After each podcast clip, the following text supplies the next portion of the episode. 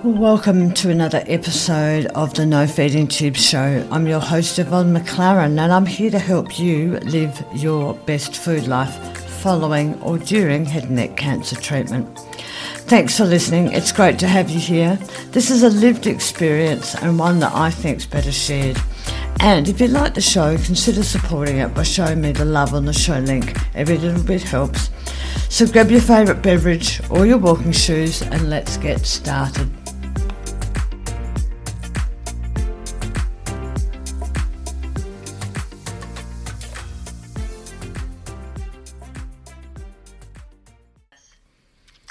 Welcome to episode 14 of the No Feeding Tubes show. I'm your host, Yvonne McClaren. And in this episode, I want to talk about will your food life ever improve? And I want to talk about this because I think it's something that we all wonder at some point on our head and neck cancer treatment journey. And it's something that, in many ways, many of us are too scared to even think about um, so that's what I want to talk about today. Will your food life ever improve? Uh, you know, it's a, that is a hard one to answer. And for many, many, many months, um, I thought for myself, this is never going to get any better. Um, and even now, I'm three years out, and I think, mm, gee, you know, I think this is as good as it's ever going to get for me. And then, little by little, increment by increment, something else happens and it just gets a little bit better. Something else improves. Some tiny little detail just ticks over. I think, oh, I couldn't do that before, and now I can. So, I guess I'm going to preface this whole episode by saying uh, the reason why I'm creating these episodes for you is to give you hope, is to give you motivation, and to give you some level of criteria by which to base your own food journey on. And uh, you know, look, when I talk about this, there are there are three areas that I want to talk about as it relates to me too. What do I know? Who am I and who am I to sit here and talk to you about food journeys and food lives and and you know th- there is that imposter syndrome that comes in occasionally and then I think well hang on a minute. I've been in and around food my entire life and wine for that matter and teaching and coaching and presenting information.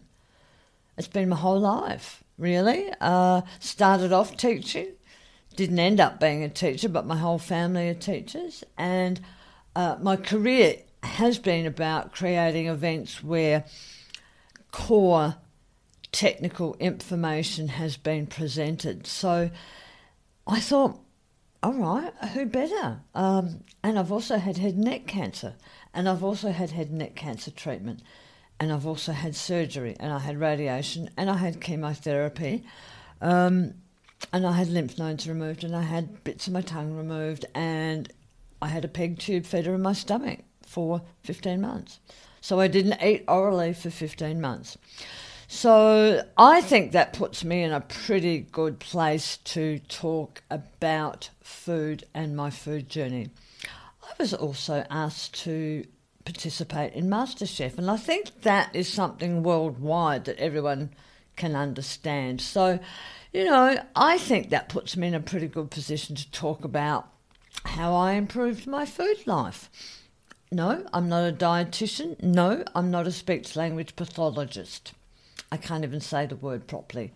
Uh, I still have trouble with L, L's, L's. pathologist, pathologist. I bite my tongue every time I say it. So, uh, what do I know? I've been there and done that. I'm been there and doing it. I'm still doing it every single day I live this horrid journey.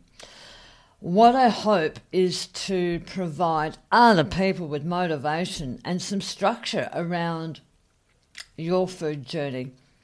Using the skills that I have and the knowledge base that I have, I'm trying to give you as generously as I can my intellectual property, my understanding, my skill set, and giving you some framework around using the information that you get from your medical team, no matter where you might be in this beautiful planet of ours, and hanging it off a framework so that it means more to you. Because I, I know it differs worldwide about how much support we get, how much information we get, and how those holes are plugged with various people in the medical industry. I'm hoping that I can fill in some of the gaps for you, and all I really talk about is food and the things that we put food to, uh, whether that's eating out, eating socially, um, trying to do things with our food life now that we used to take for granted before. I'm sharing knowledge, uh, and what I provide you is solution based. And by that I mean I've done the research, I've I've tried things out myself and I will openly tell you when something hasn't worked for me or it was totally a failure.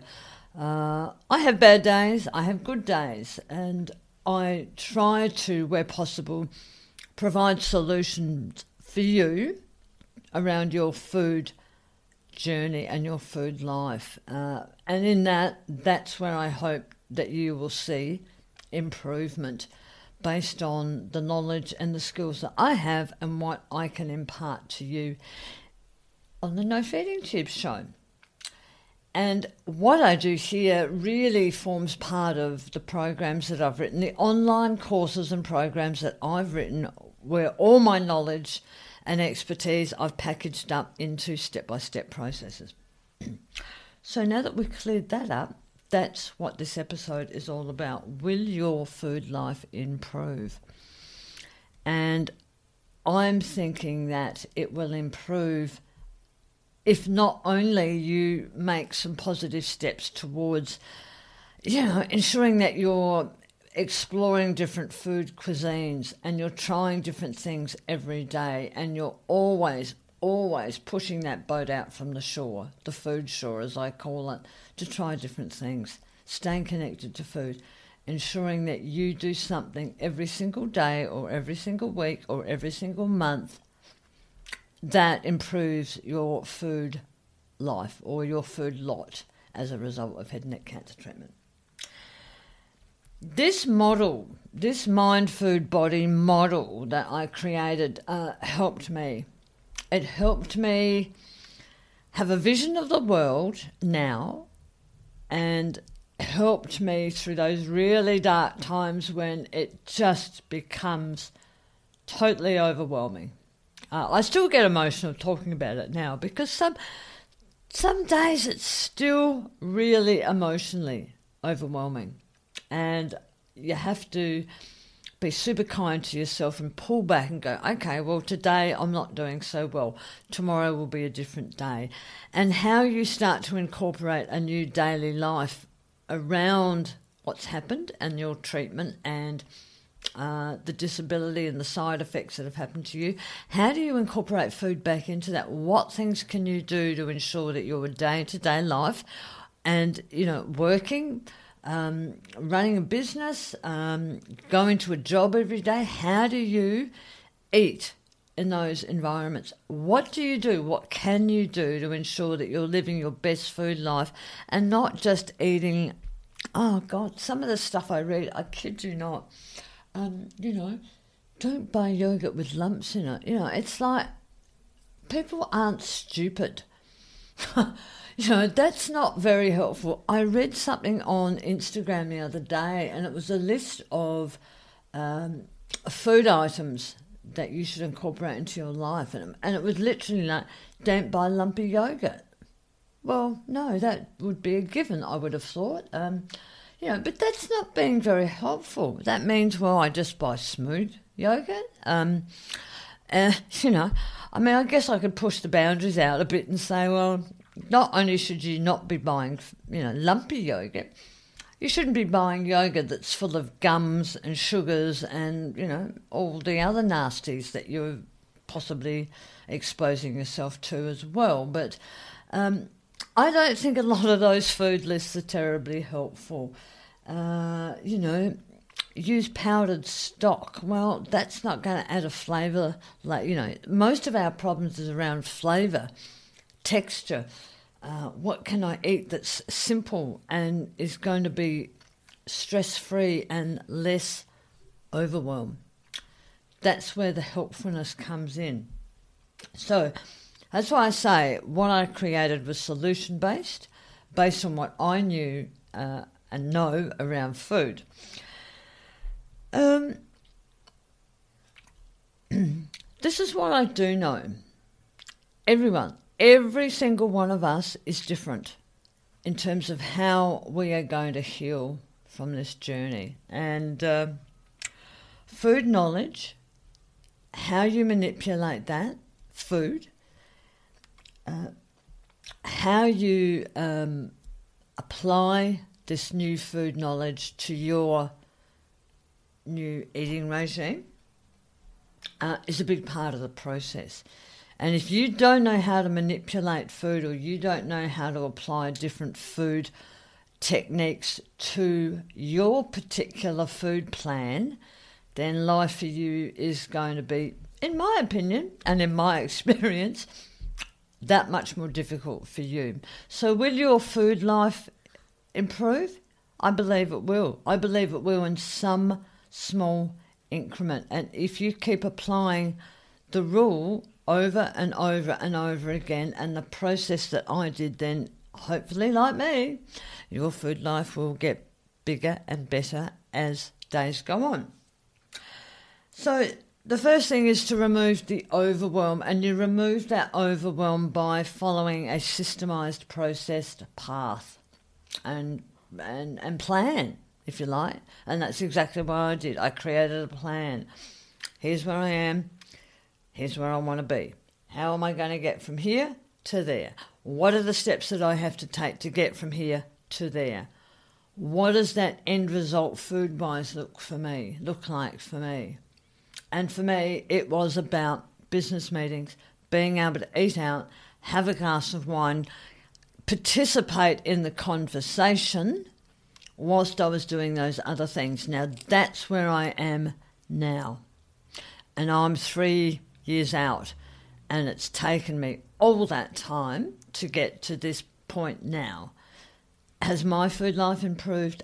Absolutely, without a shadow of a doubt. And I work on it every single day, week in, week out. I keep looking at where I am on my path, on my road, on my map, on my journey.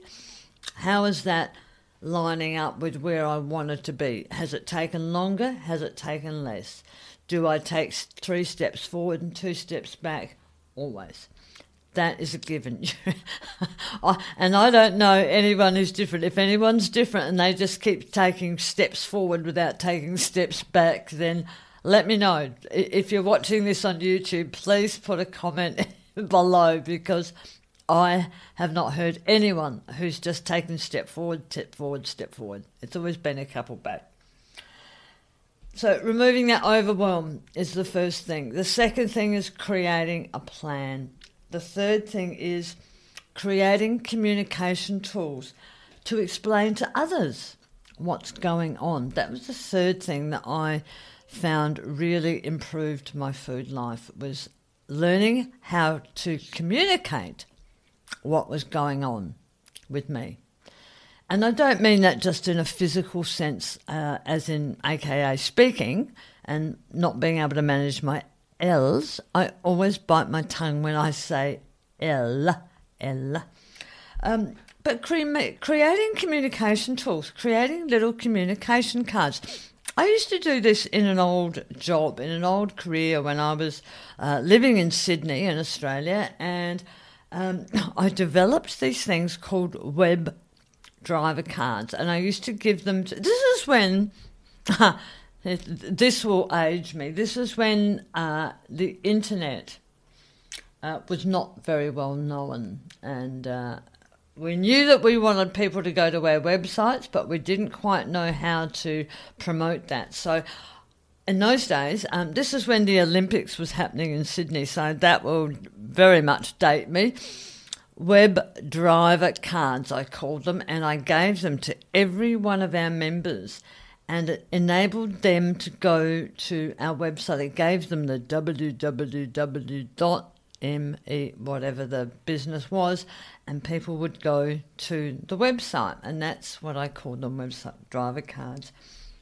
I'm going to apply the same thing to this process and call it a communication card. So we create the same little card. It's like a little business card, and on one side it says, I've had head and neck cancer treatment. And on the flip side, it says it's got four dot points that say, um, I have difficulty swallowing, I have difficulty speaking, and I have difficulty hearing. And, you know, and for those reasons, I need um, modified food, a quiet place in the restaurant, the cafe, the hotel, and I need some help deciphering the menu or words to that effect. If you're embarrassed, and I've just um, published the last episode about being embarrassed about your altered eating, if you're embarrassed to, to, about this process, then these little cards can help you communicate what's going on with you with people that are either providing you hospitality service or coffee or beer or whatever it is and wherever you are. So, will your food life improve? Yes, I think it will. I honestly believe that if you set yourself up for success and work at it based on a process, a pathway, a plan, then you will see definite improvements in your food life. And that can mean one of many things.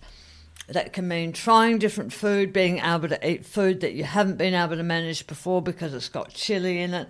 Um, it might mean you you've up from a liquid, from a peg tube back to pureed eating. It might mean, like me, you're out and about, you're planning travelling, you're being able to maintain your mouth, teeth cleanliness. Um, it could mean any number of things, and it's very bespoke and it's very personalised to you.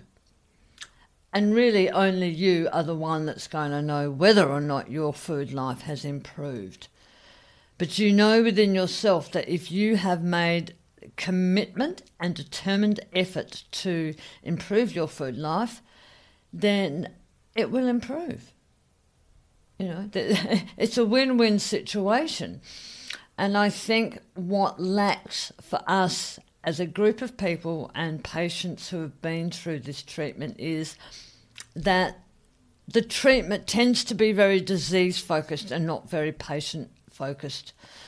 So, what do I know and who am I? Uh, I'm someone who wants to help other people. It, it drives me to help people live a better food life. It, it, in many ways, this whole disease and process for me has culminated in me finding my true life calling. It really has brought all my skills together to help people around the world. Um, and at the moment, I'm trying to learn Spanish. uh, I speak a weeny bit of Japanese. Um, I speak a weeny, weeny bit of Thai. I speak a little bit more German, but I've decided Spanish is probably the most useful. I think it's uh, like the second most spoken language in the world. Um, again, if you're watching this on YouTube, let me know.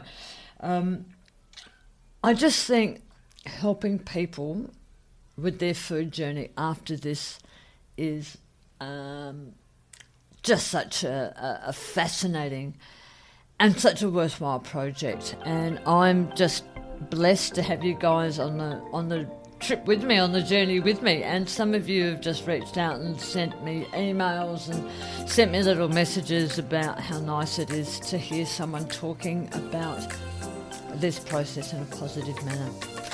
So that's today's episode. Will your food life improve?